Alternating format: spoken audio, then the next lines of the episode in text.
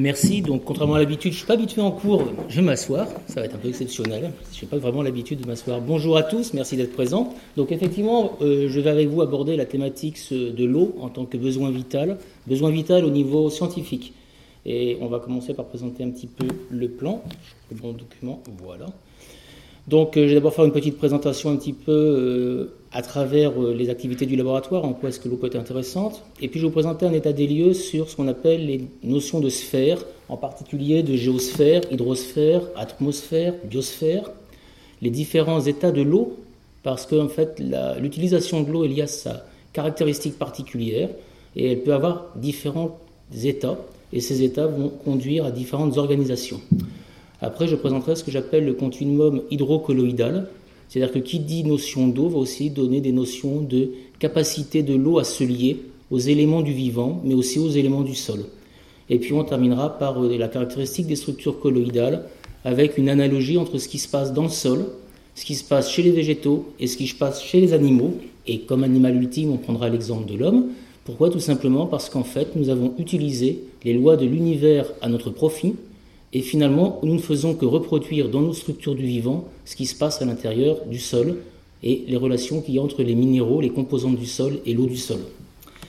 Donc on va commencer un petit peu par une présentation.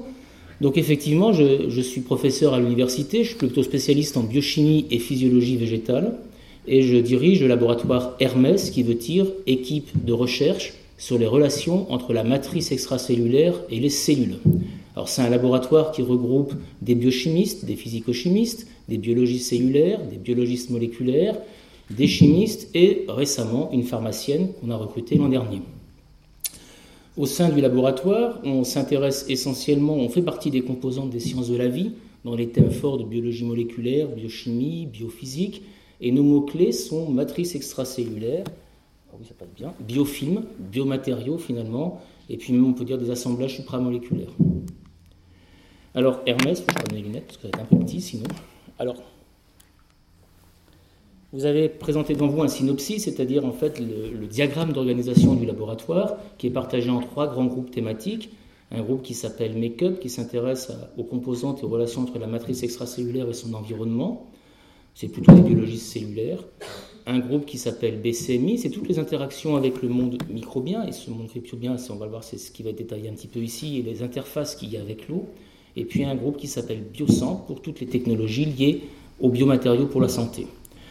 Et finalement, le laboratoire étudie les interrelations qui vont s'établir entre les cellules et leurs différents environnements dans des conditions naturelles, dans des conditions artificielles, de façon à générer des nouveaux matériaux, des nouvelles approches, et on les aborde, ces matériaux, ces approches, par des techniques de biologie au niveau moléculaire, supramoléculaire, cellulaire, et tout ceci se fait bien évidemment dans de l'eau. On va voir ce qui va être euh, le point particulier, cette notion d'eau. Alors, j'ai aussi euh, la chance d'avoir une deuxième activité. Euh, le week-end, chez moi, dans l'Allier, je suis exploitant agricole en production de plantes aromatiques et médicinales.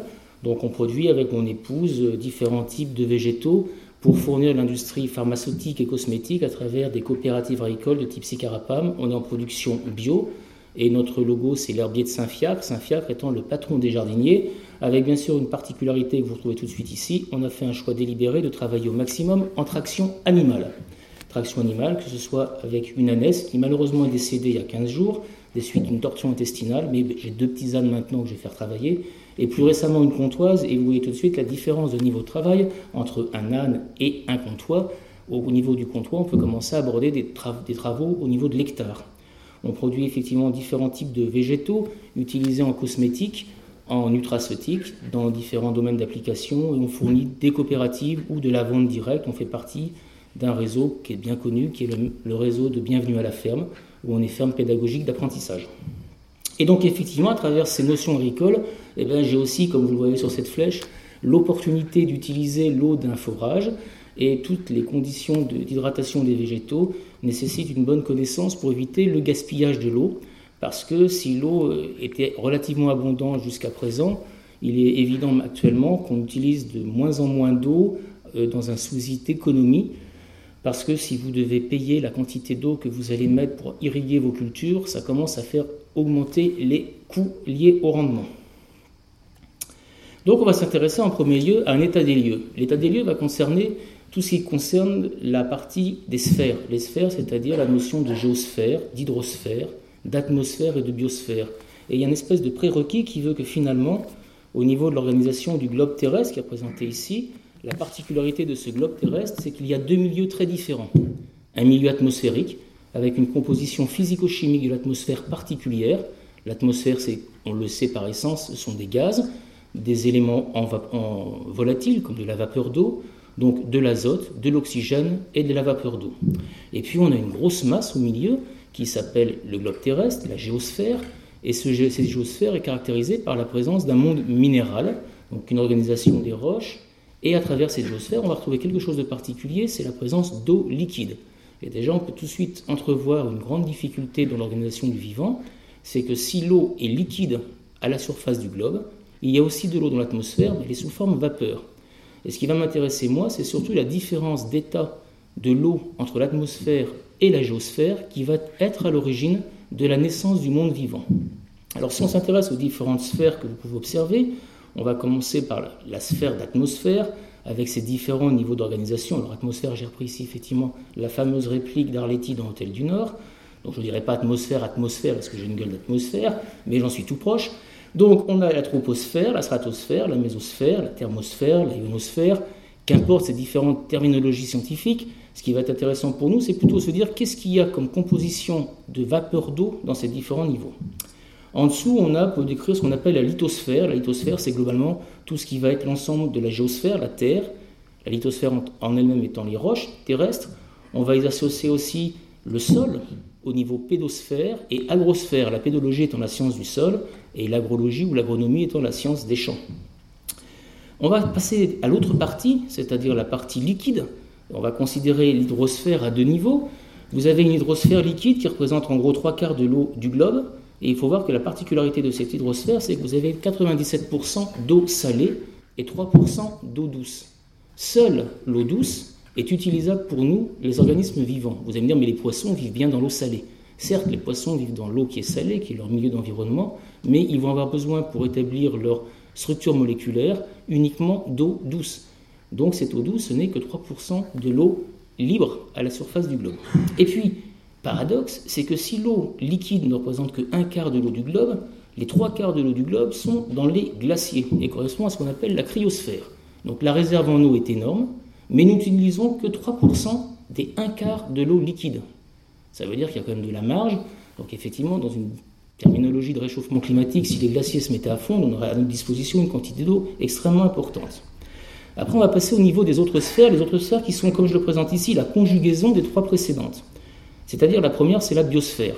La biosphère, c'est-à-dire l'apparition du monde vivant à la surface du globe, est due à la combinaison dite d'un heureux hasard organisé, je reprends les termes de Jean-Marie Pelt hein, sur le heureux hasard organisé, entre les éléments de l'atmosphère, essentiellement carbone, hydrogène, oxygène, azote, puis un petit peu de soufre, les éléments de l'hydrosphère, surtout de l'eau, mais aussi du carbone, du CO2 dans, dans l'eau, la géosphère qui va apporter tous les sels minéraux, et quand on combine tous ces atomes, on arrive à former les premières molécules du vivant qui sont composées des atomes de carbone, d'hydrogène, d'oxygène, d'azote, de soufre, de phosphate, de potassium, de sodium, de calcium. Et on retrouve là l'organisation typiquement, par exemple, si vous faites de la culture de végétaux, vous avez azote, phosphate, potassium, les engrais qu'on utilise pour fortifier nos végétaux. Ça, c'est la biosphère. C'est là où on va retrouver l'ensemble de l'organisation du vivant. Lorsque cette biosphère a évolué, on voit ici l'évolution de la biosphère, eh bien on voit que au niveau des étages euh, géologiques, on peut différencier une stratification et depuis récemment, on a défini une nouvelle sphère.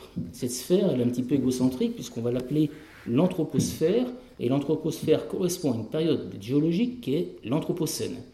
On vit actuellement une époque où l'homme a placé son nom, anthroposphère, en dominante de l'organisation à la surface du globe, mais aussi en dominante de positionnement géographique dans le temps, considérant que l'homme est capable, à notre niveau actuellement, de changer la biosphère à la surface du globe, mais aussi toute la classification, on va dire, géologique, à tel point que l'homme serait responsable des variations de climat, tout ce qu'on entend actuellement, variations du climat, réchauffement climatique, éventuellement des pollutions. Il n'en reste qu'une conséquence, nous sommes que des éléments de la biosphère et inéluctablement nous nous rattacherons à la biosphère. On va aller un petit peu plus loin et aborder ces différentes conséquences pour l'organisation du vivant. Alors j'aime bien ce schéma parce que c'est un schéma de classique d'agriculture et d'agronomie moderne, c'est-à-dire ce qu'on appelle le, le, pilier des systèmes semi sous couvert végétal. C'est, on va voir dans la directive nitrate, quelque chose qui est de plus en plus imposé aux agriculteurs, de limiter le travail des sols. Ça va nous concerner en région parisienne et même chez moi dans l'Allier. La directive nitrate européenne fait qu'on doit tout faire pour diminuer la, concentration en nitrate dans les autres consommations à 50 mg par litre. Et la France, on verra, a été attaquée pour non-respect de la réglementation européenne au niveau de la directive nitrate, ce qui impose au milieu rural agricole de particulièrement faire attention à la façon dont les différentes cultures vont être arrosées, irriguées, mais aussi comment vont être faits les apports en éléments nutritifs. Donc ça implique des itinéraires techniques, donc des conditions de culture particulières, et on voit ici que dans ce pilier du, semi sous couvert végétal, bien effectivement, on a tout ce que peut être la biosphère. La biosphère, c'est à la fois le monde végétal de surface qu'on observe, les animaux qui consomment les végétaux, et même à l'ultime, effectivement, les carnivores qui consomment les animaux qui consomment les végétaux, mais il y a tout le monde souterrain.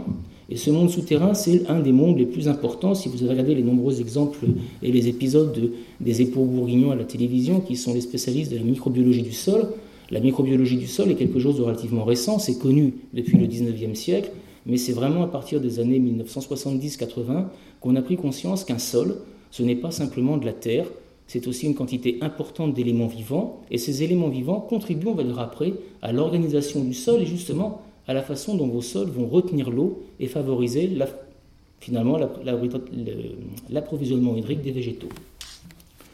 Donc après cette petite présentation sur les différentes sphères, on va maintenant s'intéresser au cas particulier de l'eau, et en, s'intéressant à cela, on va savoir comment est-ce qu'est l'eau dans ces différentes sphères.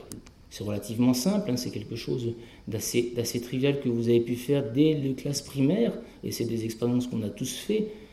La première façon de voir l'eau, c'est la plus simple, c'est l'eau liquide, c'est ce qui bouge un petit peu.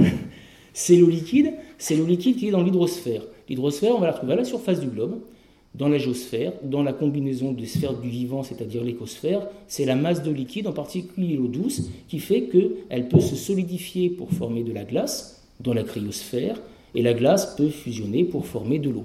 Donc congélation, décongélation.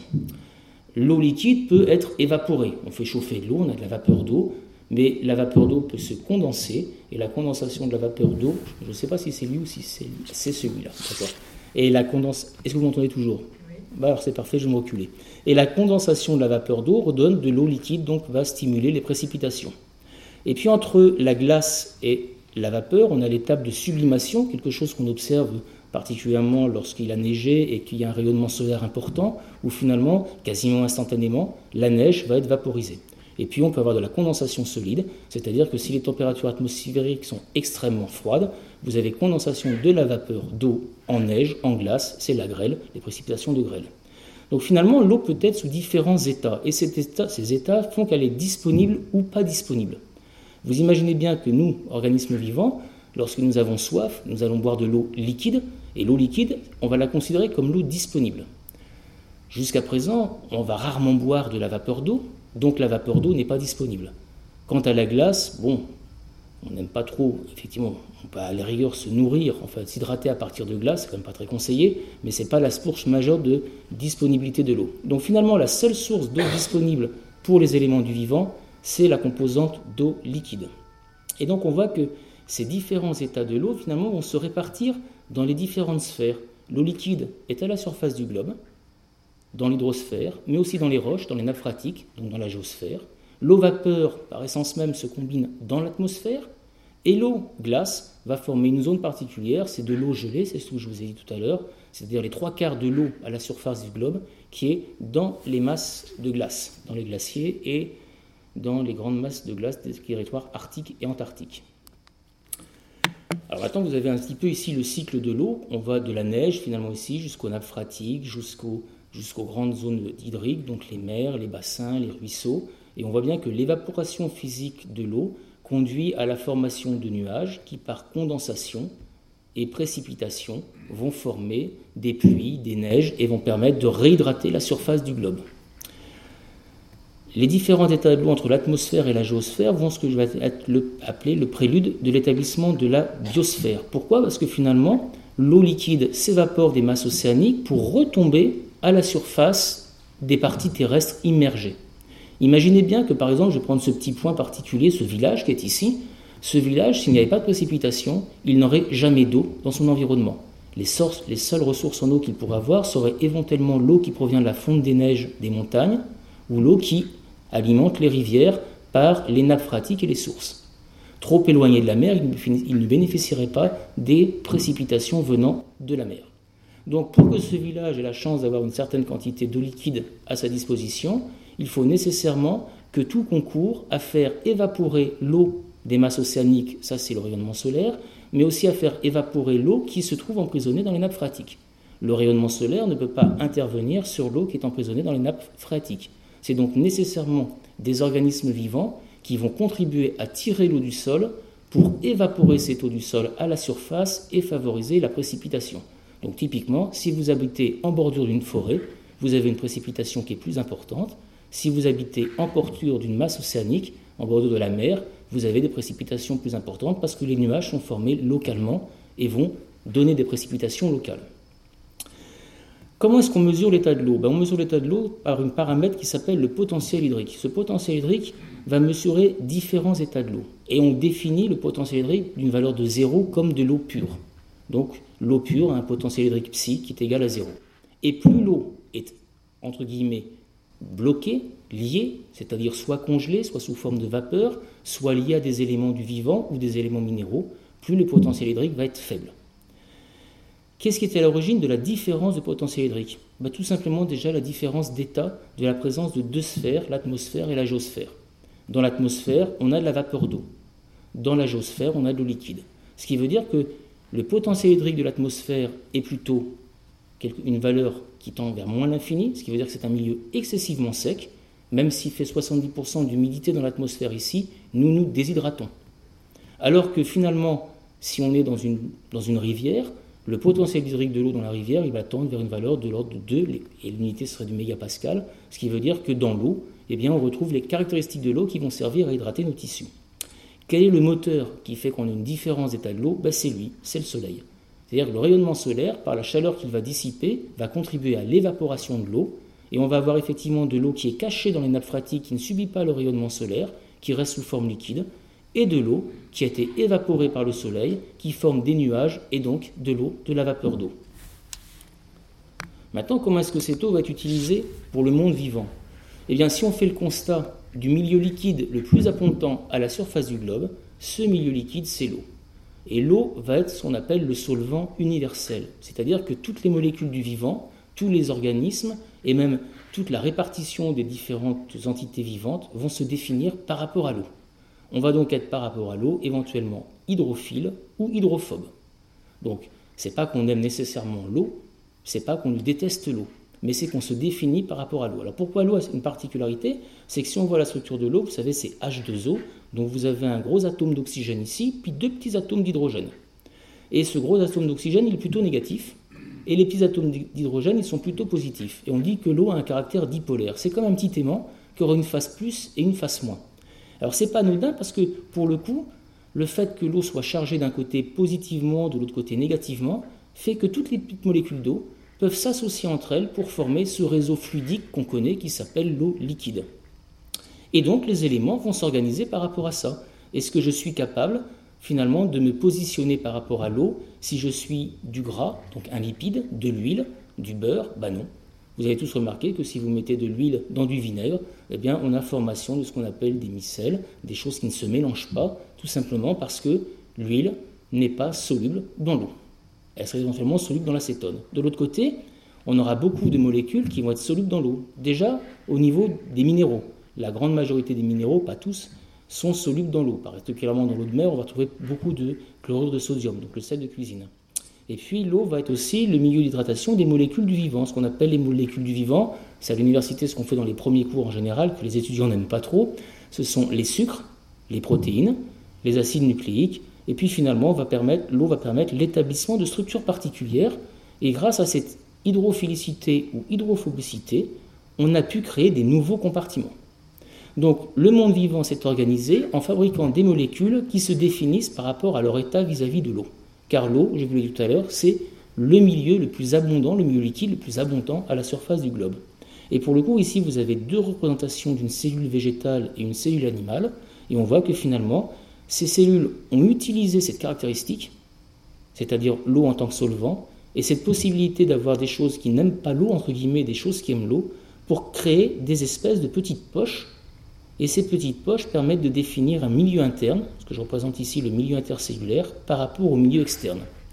Et finalement, ce milieu interne se définit par rapport à un milieu externe, ça crée des conditions d'émergence accentuée de la vie, et je me plais à dire qu'effectivement, la différence, c'est le moteur de la vie. Plus les choses sont différentes de part et d'autre, ce qu'on appelle ici une membrane, ou de part et d'autre, ce qu'on appelle ici une paroi végétale, plus vous avez augmenté les chances d'avoir du vivant. Donc quelque part, en cultivant, c'était le slogan de France Inter il y a quelques dizaines d'années, en cultivant votre différence, en cultivant la différence, on contribue à augmenter l'entité du vivant. Alors, on va s'intéresser maintenant à cette eau, à quoi ça sert? Eh ben, L'eau, le fait qu'elle soit effectivement en liaison, les molécules d'eau les unes à côté des autres, ça lui confère une caractéristique, ce qu'on appelle sa fluidité.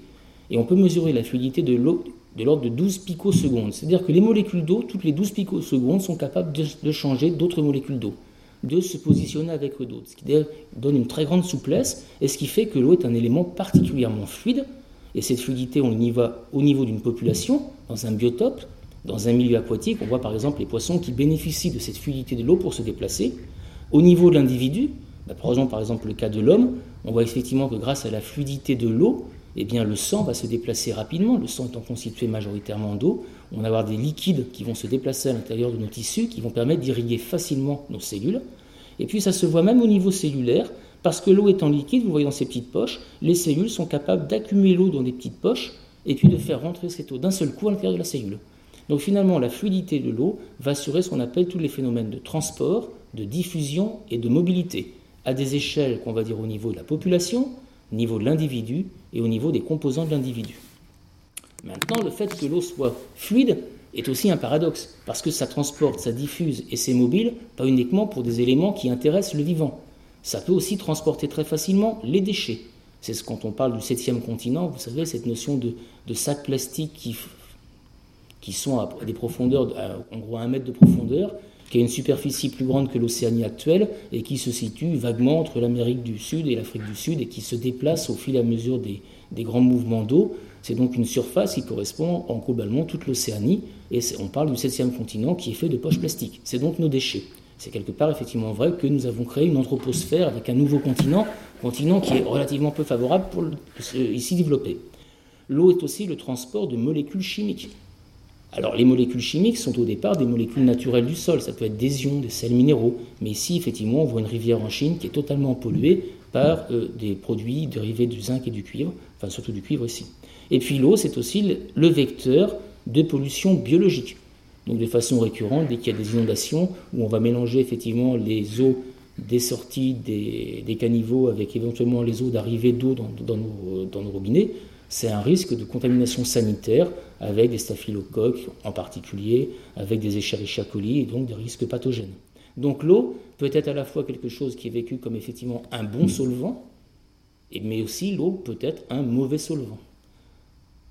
Si on s'intéresse maintenant à cette notion effectivement de, qualité de l'eau et de pollution, on sait que ben, régulièrement, les médias aiment bien amplifier ce phénomène, on entend régulièrement parler de pollution.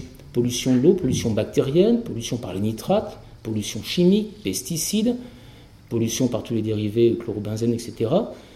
Alors, ça veut dire quoi? Ben, Ça veut dire qu'effectivement, la qualité de l'eau est quelque chose de très important. Jusqu'à présent, on se souciait peu de la qualité de l'eau. C'est vraiment quelque chose qui est apparu à partir des années 80. Euh, en même temps qu'on avait, je rappelle, le phénomène des pluies acides, on ne parle plus du tout des pluies acides. Euh, qui ravageait les forêts européennes, ça a totalement disparu. A priori, non, ça n'a pas disparu. C'est progressivement aussi la nature s'est acclimatée. Il faut faire confiance aux, organismes vivants. Ils ont une capacité d'adaptation qui est énorme. Déjà nous-mêmes, on est capable de, s'acclimater à des caractéristiques particulières. Si on prend le cas des nitrates, jusque dans les années 1995-96, quand on faisait les TP ici au enfin en enseignement en département de biologie, la teneur légale en nitrate dans les eaux de boisson était de 30 mg par litre Actuellement, la teneur légale est de 50 mg par litre, sous-entendu que l'être humain a été capable de gagner 20 mg par litre en termes de pollution. On se serait donc acclimaté. Les acteurs, eh bien, ce sont tous les organismes de type les ONG, l'Office national de l'eau des milieux aquatiques, les associations de consommateurs, les pêcheurs, effectivement, sont les premières personnes à nous alerter sur les pollutions des milieux, et bien sûr le relais Internet. Alors ça, c'est une carte de 2012 qui montre les zones vulnérables en 2012. Vous regarderez finalement, ici dans la région parisienne, dans une zone particulièrement vulnérable, et toutes les crises sur l'eau sont essentiellement localisées dans cette grande zone nord-ouest de la France, la Bretagne, donc la Bretagne avec ses épisodes de pollution par les nitrates et d'eutrophisation par des bactéries, le Poitou-Charentes, parce que les étés sont particulièrement secs, en particulier dans les Deux-Sèvres, avec des teneurs en nitrate qui explosent, qui sont les plus fortes au niveau de la France, puisqu'on atteint des fois 150 mg par litre de nitrate. Et puis toutes les grandes plaines de culture, Beauce, Brie, plaine Picarde, qui sont effectivement sous l'influence d'une agriculture plus intensive, et cette agriculture apporte des quantités importantes d'engrais azotés. La prise de conscience a fait qu'effectivement des lois sont passées sur la loi sur l'eau, les grenelles de l'environnement, et quelque part, par rapport à ça, c'est une responsabilité globale qui est en jeu. Et pourtant, même si ces efforts ont été faits, eh bien on remarque que en 2013, quelque chose d'inquiétant était là, c'est que la contamination des cours d'eau était quasiment généralisée en France. En 2013, à partir de 2012-2013, on considère qu'il n'y a plus aucun cours d'eau en France qui est indemne de pollution par des pesticides ou par des nitrates.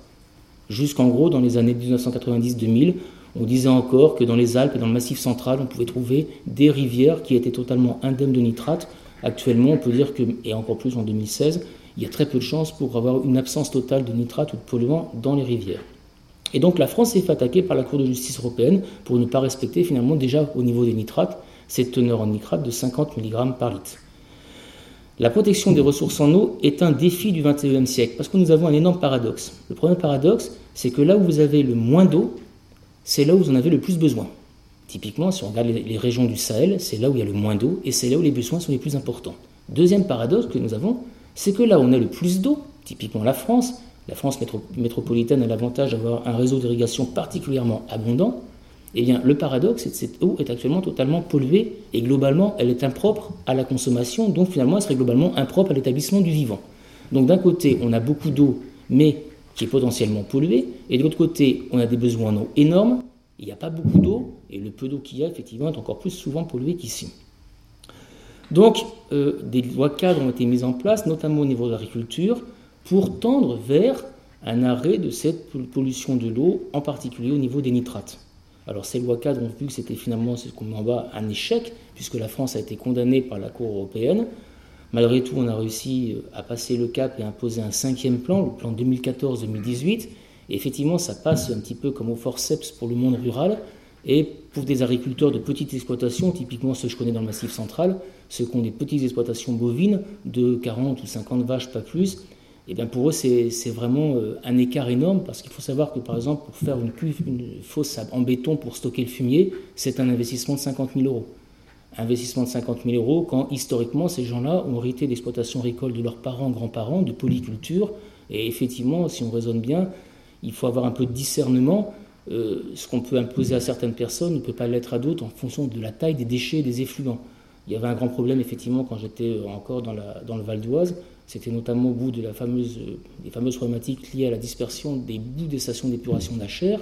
Et je me rappelle que sur la commune de Livilliers, les agriculteurs étaient obligés par arrêté préfectoral d'épandre les bouts de la station d'épuration d'Achères parce qu'on ne sait plus quoi en faire. Et à la fin, ça allait jusqu'à Magnan-Vexin, ça allait jusqu'à Bouvet, et vous êtes obligé et vous n'avez pas le droit d'intervenir.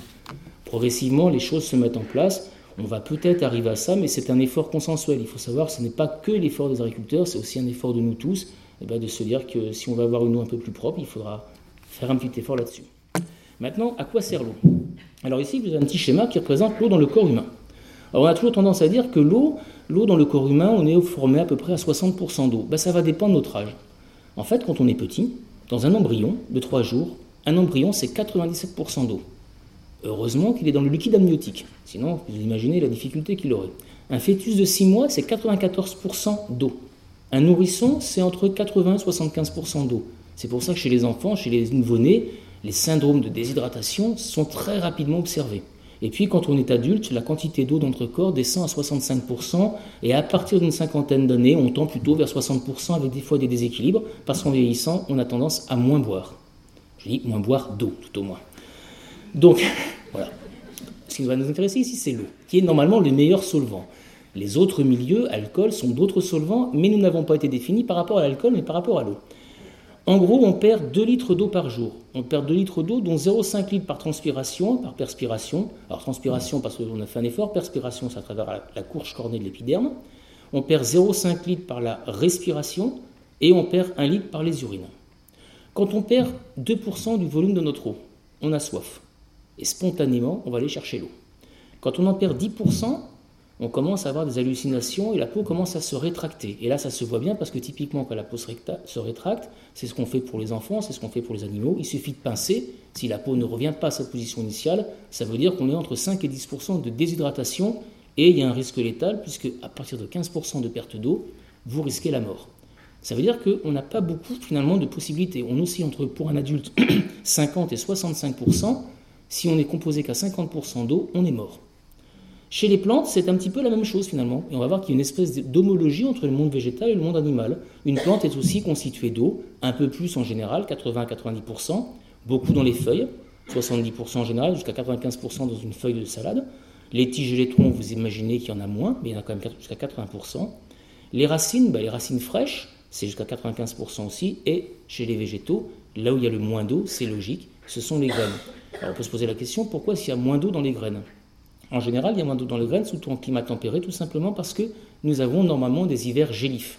Et que le gel, on l'a vu tout à l'heure, c'est la transformation de l'eau liquide en eau solide. Mais lorsqu'on fait de l'eau solide, on fait quelque chose qui est très joli, qui s'appelle des cristaux de glace. Et ces cristaux de glace ont tendance à percer les téguments des graines, à percer les embryons dans les graines, et finalement pourraient détruire l'embryon. Donc ce qui fait que la graine est fortement déshydratée pour éviter la formation de ces petits cristaux de glace qui pourraient tout casser à l'intérieur. La consommation chez les végétaux, ben, un arbre consomme énormément d'eau. Un arbre de 15 mètres de haut consomme 500 litres d'eau par jour.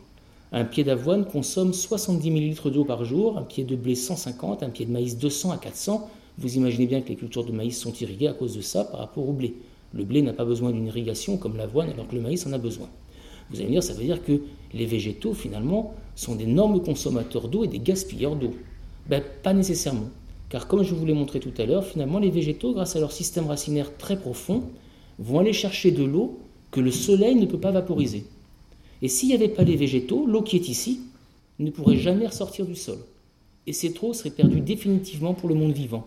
Le monde vivant a besoin que les végétaux fassent sortir l'eau, que cette eau passe sous forme de vapeur, et que rapidement après, cette vapeur retombe à la surface du sol ici, sous forme de précipitation de pluie. Et c'est cette zone à l'interface entre la géosphère et l'atmosphère qui va être le lit de la biosphère. Et cette zone, c'est vraiment là où va s'établir la biosphère. La biosphère disparaît quand vous n'avez plus de végétaux, dans le Sahel, dans le Sahara, parce que vous pouvez avoir de l'eau qui est à 5 mètres de profondeur dans le Sahara, jamais cette eau va sortir, sauf si vous creusez.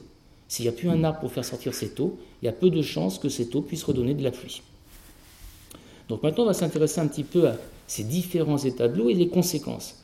Alors, les conséquences, pour moi, j'ai placé ce qu'on appelle la place du trinôme, l'eau, l'oxygène, le CO2 dans les sphères. Et on va partir d'un premier exemple, c'est la photosynthèse. La photosynthèse, tout le monde sait, vous l'avez appris depuis la nuit des temps, en gros, on assimile la photosynthèse à la capacité qu'ont les végétaux à fabriquer de la matière vivante, c'est-à-dire les éléments constitutifs de leurs feuilles, à partir du CO2 de l'atmosphère, de l'eau du sol, un peu de soleil, et vous faites des sucres et de l'oxygène. Donc finalement, classiquement, on dit bah, la photosynthèse, c'est bien d'avoir des plantes en appartement le jour, parce que le jour, ça consomme le CO2 et ça dégage l'oxygène. La nuit, évidemment, c'est moins intéressant. C'est pour ça qu'en milieu hospitalier, on enlève les plantes vertes la nuit, parce que la nuit, les végétaux, ils font comme nous, ils consomment l'oxygène et ils dégagent le CO2.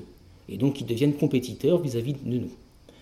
Alors, cette photosynthèse, on peut avoir une réaction chimique ici, donc c'est intéressant pour les chimistes d'avoir cette réaction chimique, mais moi je préfère la transformer, cette équation, en une équation au niveau des sphères. Finalement, vous avez un produit de l'atmosphère, le CO2, un produit de l'hydrosphère, c'est-à-dire la surface du globe, l'eau, qui va donner un élément du vivant, un sucre, et puis une composante de l'atmosphère, l'oxygène.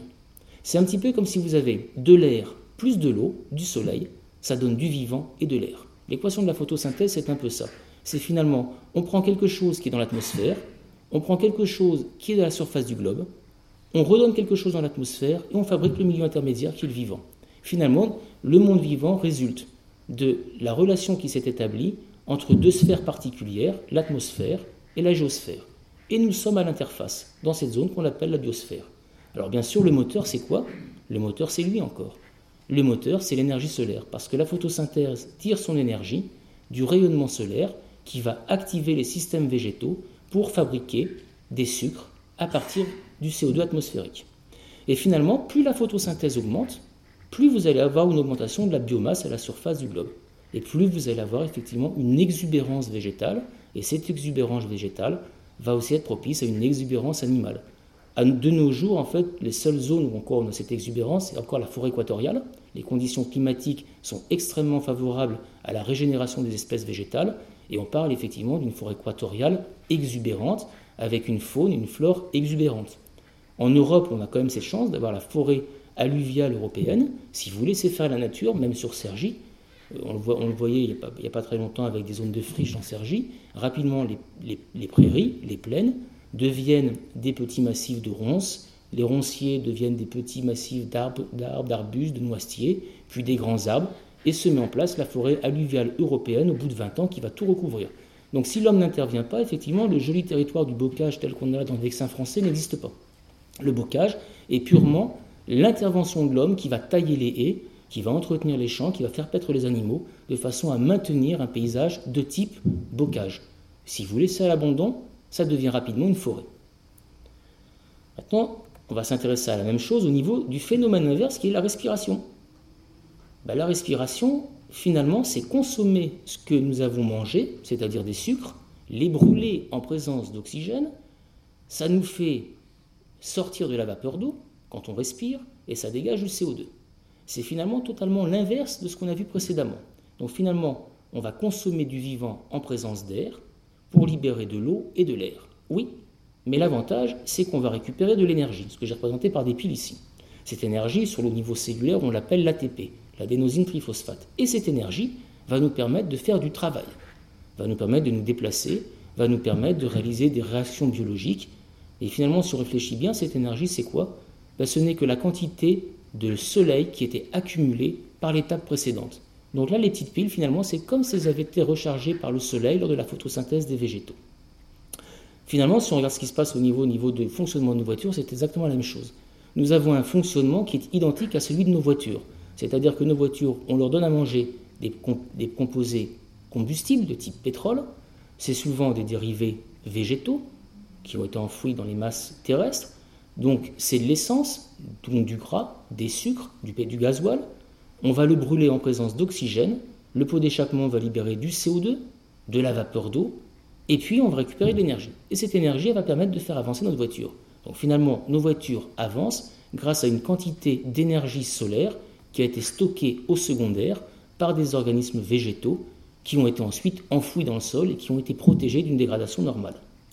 Et tout ça, mine de rien, respiration et métabolisme, va aussi, comme le premier élément, contribuer à faire augmenter la biomasse à la surface du sol. C'est-à-dire que tous les organismes de type animaux, tous les organismes saprophytes qui vivent aux dépens des autres, vont avoir une biomasse qui va augmenter. Et ça va contribuer à augmenter la surface de la biosphère. Dernier élément, bah, l'eau et les minéraux. Il y a encore un élément indispensable à la croissance du monde vivant, ce sont les minéraux. D'où viennent les minéraux? Bah, Ils proviennent de la dégradation des roches. Et ces minéraux, ils vont être stockés dans ce qu'on appelle des colloïdes ou ils vont être solubles dans l'eau. Et là encore, plus vous allez avoir une bio-incorporation des minéraux, plus vous allez avoir une augmentation de la biosphère. Et finalement, à la fin, on se rend compte qu'à l'interface entre l'atmosphère et la géosphère, s'est établie une nouvelle interface très riche et cette interface, elle est constituée de majoritairement des éléments du vivant en relation et en solution dans l'eau. Et on va terminer par la notion du continuum hydrocolloïdal.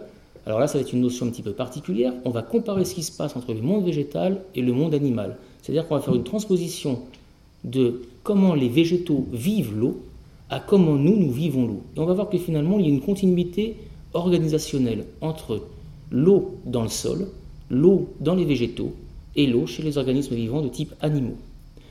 Ici, on a une représentation classique hein, qu'on donne toujours aux étudiants sur ce qu'on appelle un continuum sol-plante-atmosphère. Alors ça veut dire quoi? Ben, Ça veut dire que l'eau est tout simplement absorbée dans le sol, passe par les plantes pour être transpirée dans l'atmosphère. Ce qui est intéressant, c'est ici de voir ce qu'on appelle les variations de potentiel hydrique. Je vous ai dit tout à l'heure que le potentiel hydrique mesure la disponibilité en eau.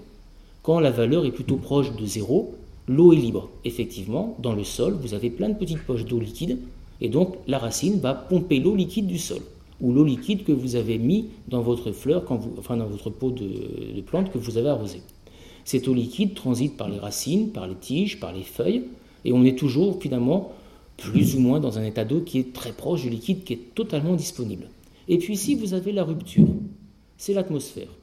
Dans l'atmosphère, je vous avais dit précédemment que l'eau est sous forme de vapeur d'eau. Si on laissait euh, une goutte d'eau sur la surface de la table ici, en quelques millisecondes, elle serait évaporée, de l'ordre d'un microlitre d'eau. Si on renverse un verre ici, demain matin, l'eau va être évaporée. Et pourtant, personne ne sera venu avec un sèche-cheveux sécher l'eau. C'est tout simplement la, vapeur, le fait qu'il y ait une atmosphère desséchante qui va transformer cette eau liquide en vapeur d'eau.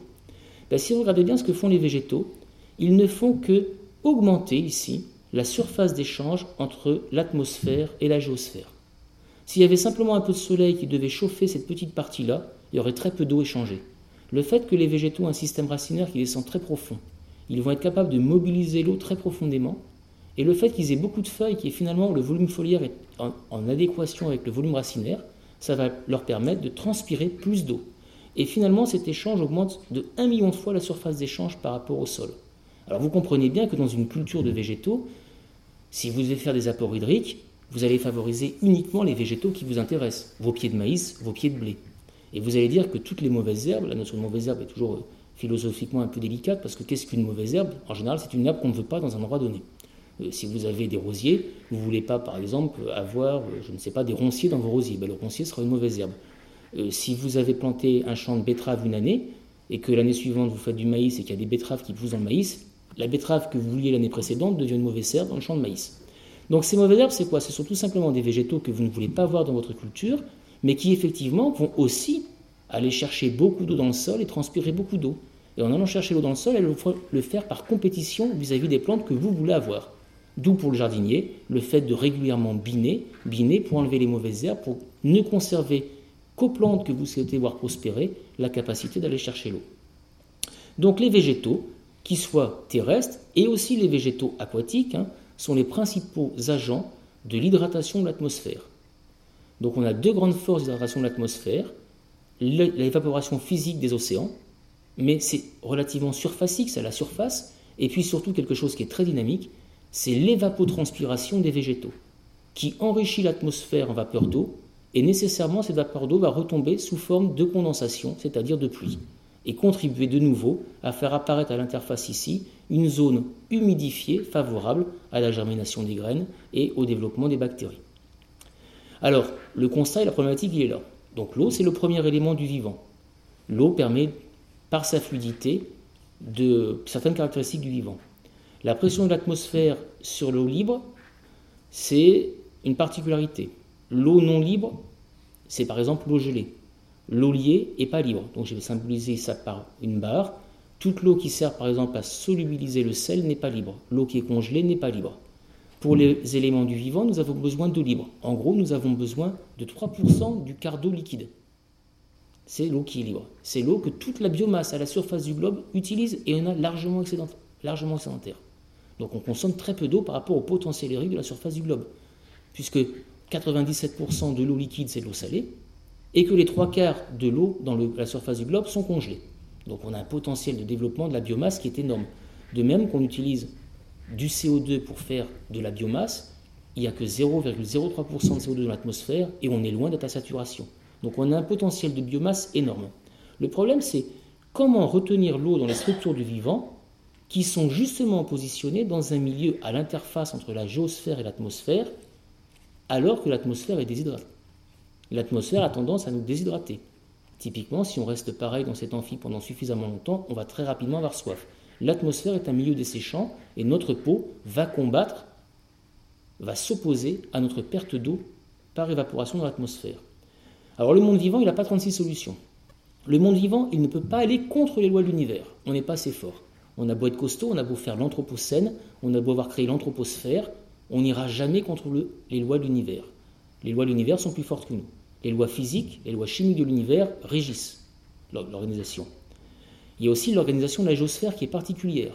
Effectivement, c'est l'héritage d'un globe terrestre avec des particularismes au niveau des roches.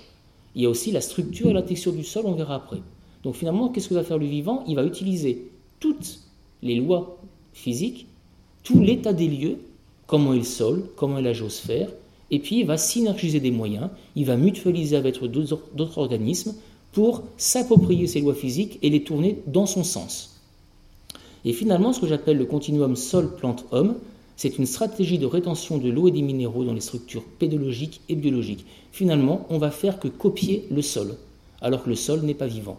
Les plantes, les hommes, les animaux, même les bactéries, vont utiliser ce que fait à l'origine les roches dans le sol. Comment ça se passe? Eh bien, je vous dis, le vivant va copier le sol. Donc, il faut définir ce que c'est qu'un sol. Quels sont les avantages? Le sol, c'est la partie superficielle de la croûte terrestre, c'est ce qui est modifié par les agents climatologiques, et puis depuis leur apparition par les agents biologiques.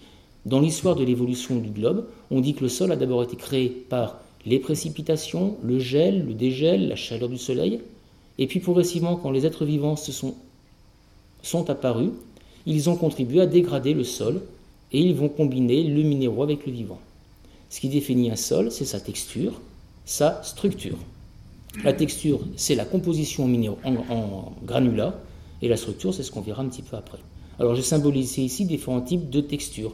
La texture, finalement, c'est est-ce qu'on a du sable, est-ce qu'on a de l'argile, est-ce qu'on a du limon. Là, vous avez un espèce de triangle qui vous donne un petit peu une idée des différents types de sols que vous avez dans votre jardin. Typiquement, dans votre jardin, ce qui va nous intéresser, c'est ça, la zone centrale.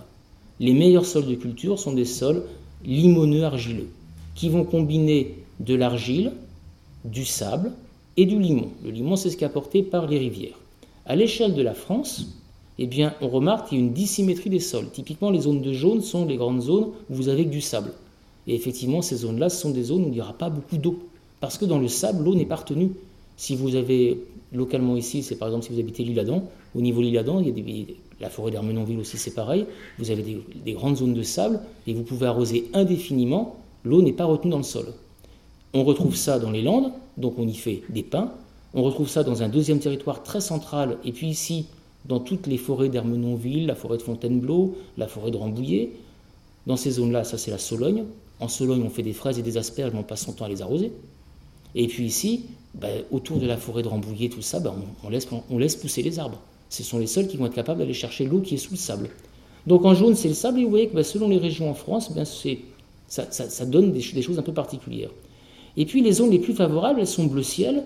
Finalement, il n'y en a pas tant que ça. Les majorités, elles sont là. Et c'est un petit peu le, verger de la France c'est le sud-ouest de type Lot-et-Garonne. C'est là où vous avez toute l'arboriculture la plus, la, plus, euh, la plus intéressante, on va dire. C'est aussi une partie de la Drôme et du Vaucluse. C'est là où on trouve tous nos vergers. Et puis les grandes zones de culture, les grandes plaines, elles sont plutôt riches euh, en limon. Et on va trouver effectivement la, la, Brie, la Beauce, les plaines picardes, et puis une, partie de la Bretagne, une partie de la Normandie. Et puis ailleurs, ben, finalement, c'est des terrains qui sont beaucoup moins intéressants au niveau agricole, et on va donc y retrouver essentiellement de l'élevage. Ici, vous avez l'élevage du charolais, et puis ici, vous avez l'élevage de la limousine, parce que ce sont des terrains qui retiennent moins bien l'eau, donc qui en productivité agricole sont moins bons. Donc effectivement, la texture du, sol, c'est-à-dire la composition granulométrique du sol, déjà permet de définir si on peut retenir l'eau du sol ou pas retenir l'eau du sol. Dans le sable, on ne retient pas l'eau. Dans les terrains très riches en argile, par exemple ici dans le delta du Rhône, vous avez beaucoup d'argile, on retient beaucoup d'eau et ce sont des terrains extrêmement inondables et relativement impropres à la consommation enfin à la consommation, à l'utilisation. Alors, à quoi est la deuxième caractéristique du sol? C'est la structure du sol, c'est ce qu'on appelle les colloïdes. Les colloïdes, c'est quoi? C'est des organisations, des complexes dans le sol qui sont chargés négativement et qui sont capables de recueillir les molécules d'eau. Alors, on va dire que ce sont des macromolécules qui ont deux origines. Soit c'est de l'argile, donc c'est minéral, soit c'est les produits de dégradation du vivant. C'est ce qu'on appelle les composés humiques. Et finalement, ces colloïdes font ce qu'on appelle en, agronomie le complexe argilo-humique. Et ce complexe argilo-humique, il est chargé négativement. Et il va permettre de fixer les molécules d'eau. Donc dans votre sol, plus vous avez d'argile et de limon, plus vous allez pouvoir bloquer l'eau. Alors il n'en faut pas trop, Parce que si vous en avez trop, vous allez avoir des boues pâteuses d'où rien va pousser.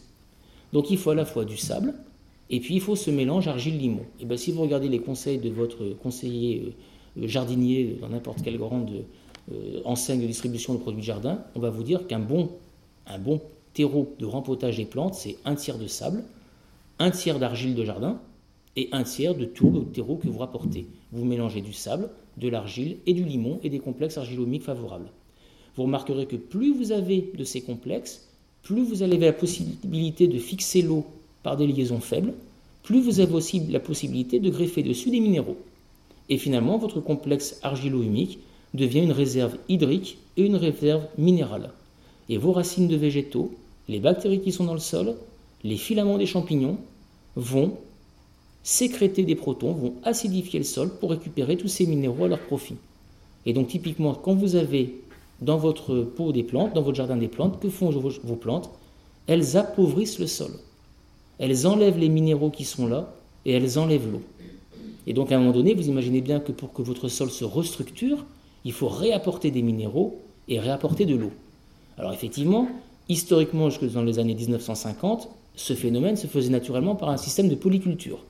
Vous avez à la fois dans les exploitations euh, de l'élevage, bovin, porcin, et puis vous avez de la culture céréalière. Et donc les fumiers résultant de l'activité de l'exploitation bovine-porcine étaient réincorporés très rapidement dans les sols en automne et contribuaient à recharger ça.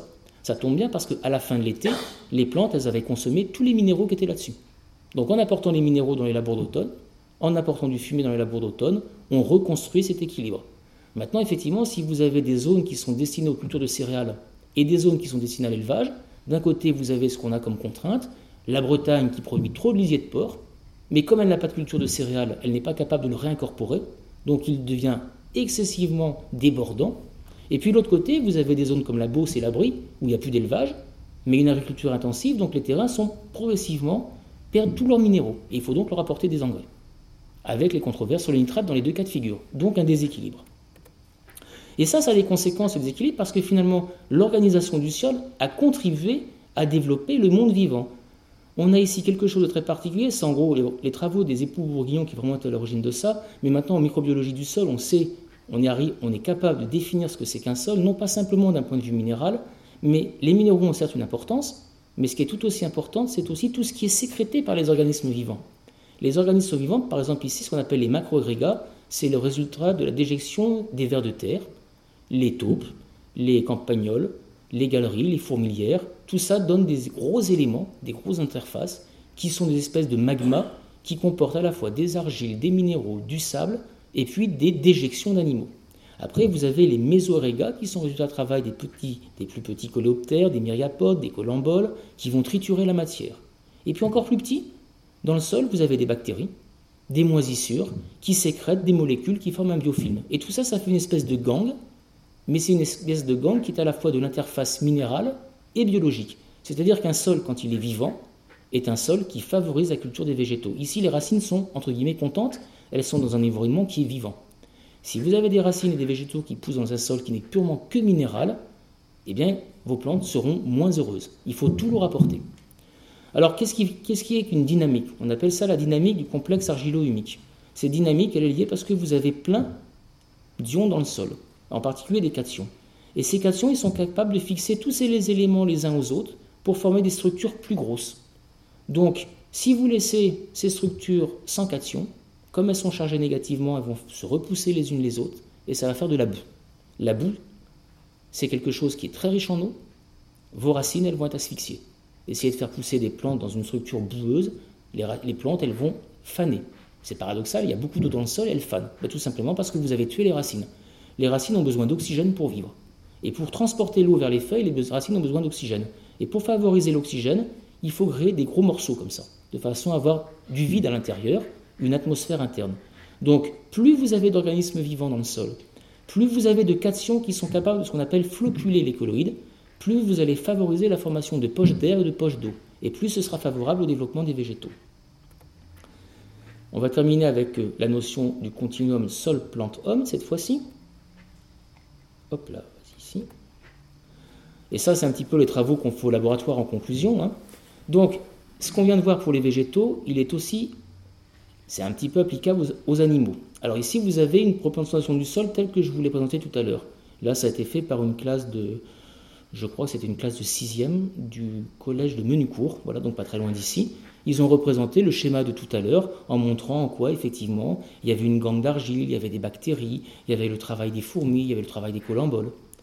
Et puis finalement, si on regarde bien là-dedans, ben, vous avez plein d'organismes vivants qui sont tout petits, des bactéries, qui vivent finalement dans un environnement, dans un micro-environnement qui est biocompatible. C'est pas que du sol, c'est pas que des minéraux, c'est aussi finalement des choses qui ont été fabriquées par le vivant. Donc les bactéries, typiquement ici on voit un exemple, vous avez une bactérie verte là, elle sécrète, regardez toutes ces grandes travées vertes claires qu'on appelle du biofilm.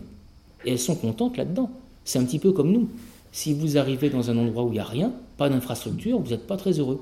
Ce que vous allez faire, vous allez construire une maison, vous allez aménager votre maison, vous allez éventuellement faire du cocooning et vous allez trouver une certaine sérénité à vivre dans votre maison, quitte à faire ensuite des colonies avec des voisins et puis à faire un environnement de type périurbain, urbain, où vous allez trouver un certain confort en restant dans notre domaine du vivant. Ce que font les bactéries, les, plantes le font aussi. Chaque cellule végétale est entourée par une paroi. Et cette espèce de paroi crée une interface entre la cellule et son environnement et donc la met dans une ambiance de véritable cocooning. Et puis, les organismes animaux, comme l'homme, eh bien chacune de nos cellules, ici vous avez par exemple un fibroblast dans le tissu de la peau, dans le derme, est entourée d'éléments constitutifs qu'il a fabriqués. Nos cellules fabriquent notre environnement, notre micro-environnement qu'on appelle la matrice extracellulaire. Eh bien, vous comprenez bien que les thématiques du laboratoire, on va s'intéresser à l'organisation des biofilms, des parois, des matrices extracellulaires et comprendre en quoi ces micro-organisations peuvent jouer un rôle sur le comportement des cellules. Tout ça parce que ça a été défini par rapport à l'eau. Hop là. Voilà. Donc la première, c'est pour les plantes. Si on va aller un petit peu plus loin sur les plantes, là, on a une représentation d'une coupe d'une feuille. Vous remarquez bien qu'une feuille, finalement, quand on fait une coupe dans une feuille, on a toujours l'impression que c'est quelque chose de dense. Pas du tout, c'est pas dense. Les cellules, c'est-à-dire le végétal, c'est vert. Et tous les espaces bleus ici, c'est quoi? C'est de l'air ou c'est de l'eau. C'est majoritairement même de la vapeur d'eau ici. Donc dans la feuille, vous avez beaucoup d'eau. Et puis si on regarde de plus près, on voit que chaque cellule s'est entourée de ça, ce qu'on appelle la paroi. Et si on fait une analyse très fine de la paroi, qu'est-ce que c'est qu'une paroi chez un végétal? C'est des longues fibres de, fibres de papier, c'est de la cellulose. Donc ici, vous avez des longues fibres de cellulose, c'est ce qui sert à faire les feuilles de papier. Éventuellement, vous avez ce qu'on appelle l'hémicellulose, et puis vous avez des tas d'autres fibres. Finalement, c'est comme si vous avez euh, des, des caténaires dans un espèce de béton armé. On va voir que ça, c'est particulièrement intéressant parce que ça va permettre une organisation du monde végétal qui va copier le monde minéral. Finalement, chaque cellule végétale va recréer dans son environnement proche quelque chose qui existait dans le monde minéral. Rappelez-vous, dans le monde minéral, je vous ai dit que l'argile du sol est négatif et est capable de fixer l'eau et les sels minéraux.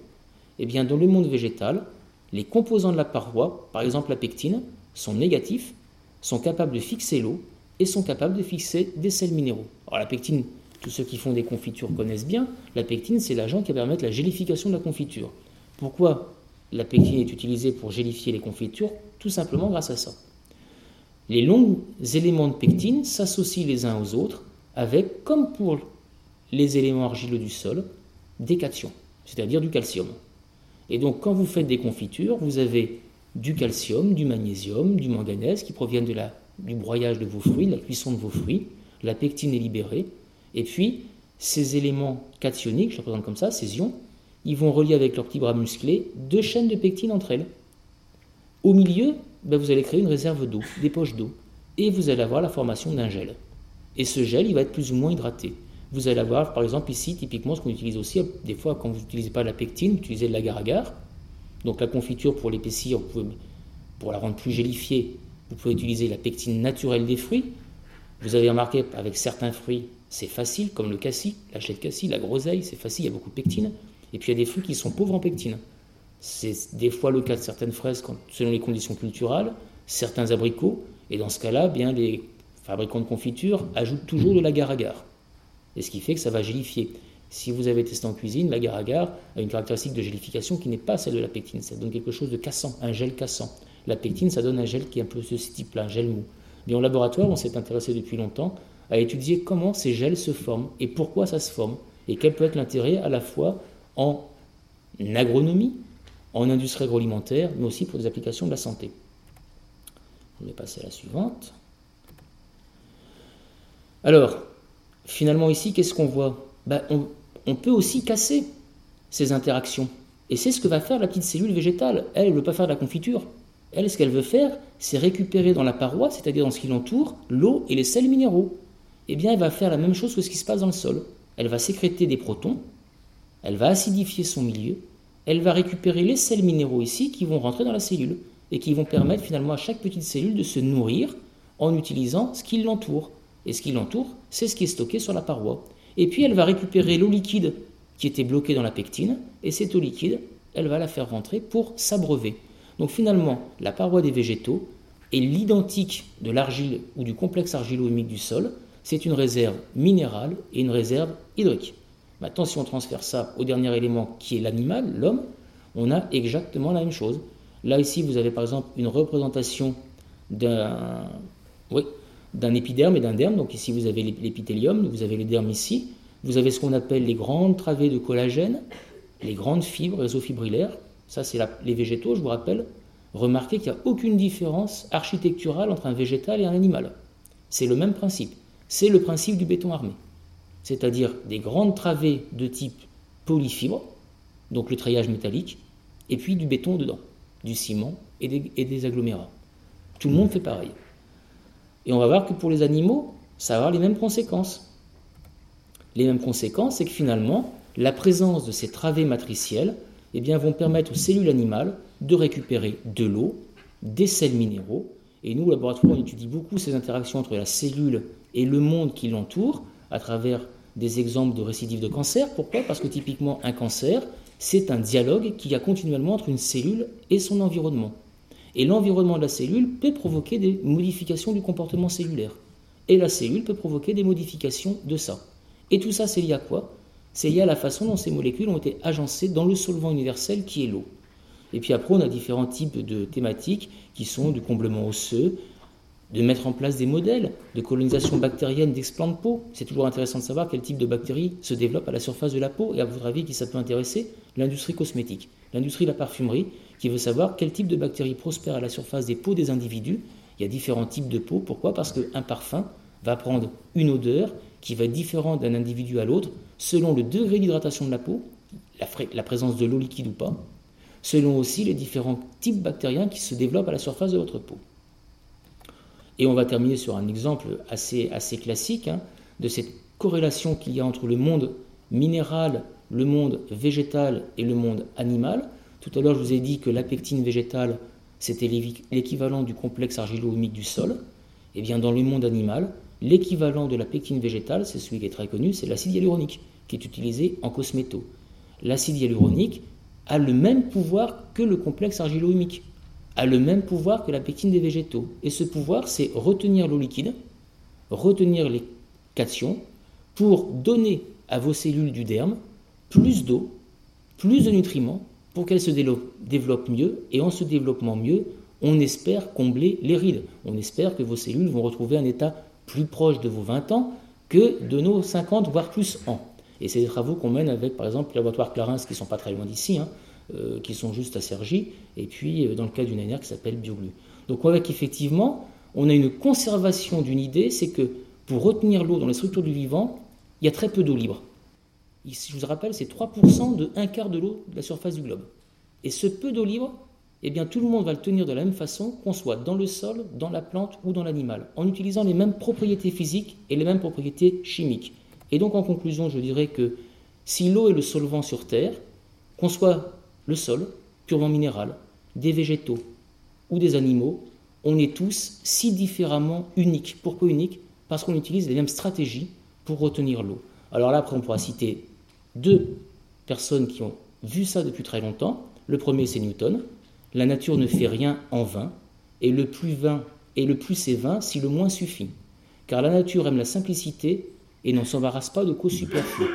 Newton se dit ne cherchez pas midi à 14 heures. C'est sûrement pas compliqué. Quand la nature envisageait quelque chose de compliqué, elle l'a pas gardé. elle a gardé ce qui marchait le mieux. Et ce qui marchait le mieux, c'est copier le sol, copier ce qui était au départ présent. Et puis après, vous avez deux mots pertuis qui précisent si un changement se produit dans la nature, la quantité d'action nécessaire doit être la plus petite possible. C'est-à-dire que le plus petit changement qui se produit dans la nature, c'est celui qui aura le meilleur impact. Donc en combinant les deux, on voit qu'effectivement, le monde vivant, il ne peut pas lutter contre les lois de l'univers, il va donc se les approprier, les mettre à profit, et il va copier et faire un copier-coller des lois de l'univers à son profit. Voilà un petit peu cette idée par rapport à l'eau en tant que solvant. Alors effectivement, c'est peut-être très scientifique et on va pouvoir en discuter ensemble si vous le souhaitez. Merci beaucoup.